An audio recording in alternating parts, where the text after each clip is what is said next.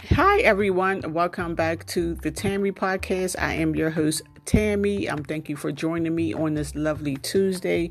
I hope you guys all had a great weekend. And like I said, thank you for joining me. In this episode, I'm talking about glazed ham. I'm going to be honest with y'all guys.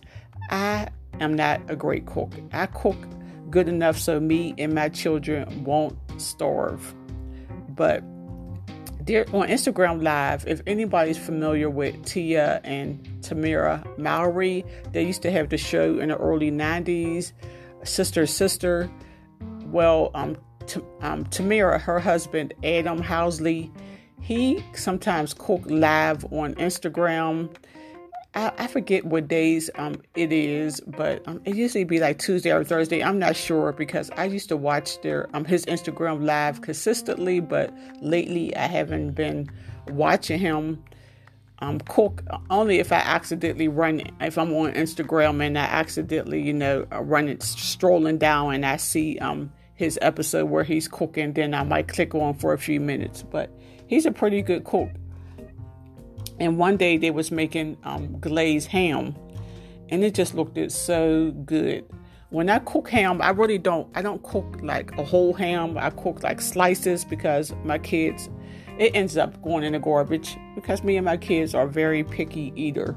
But in most cases um ham now i'm looking at a recipe online um, if you want to glaze the ham during the last 15 20 minutes of baking if you glaze it sooner the sugar and the glaze could cause it to burn.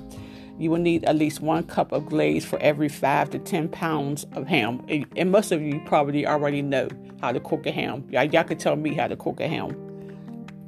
But how do you make um, a glaze um, for ham from scratch?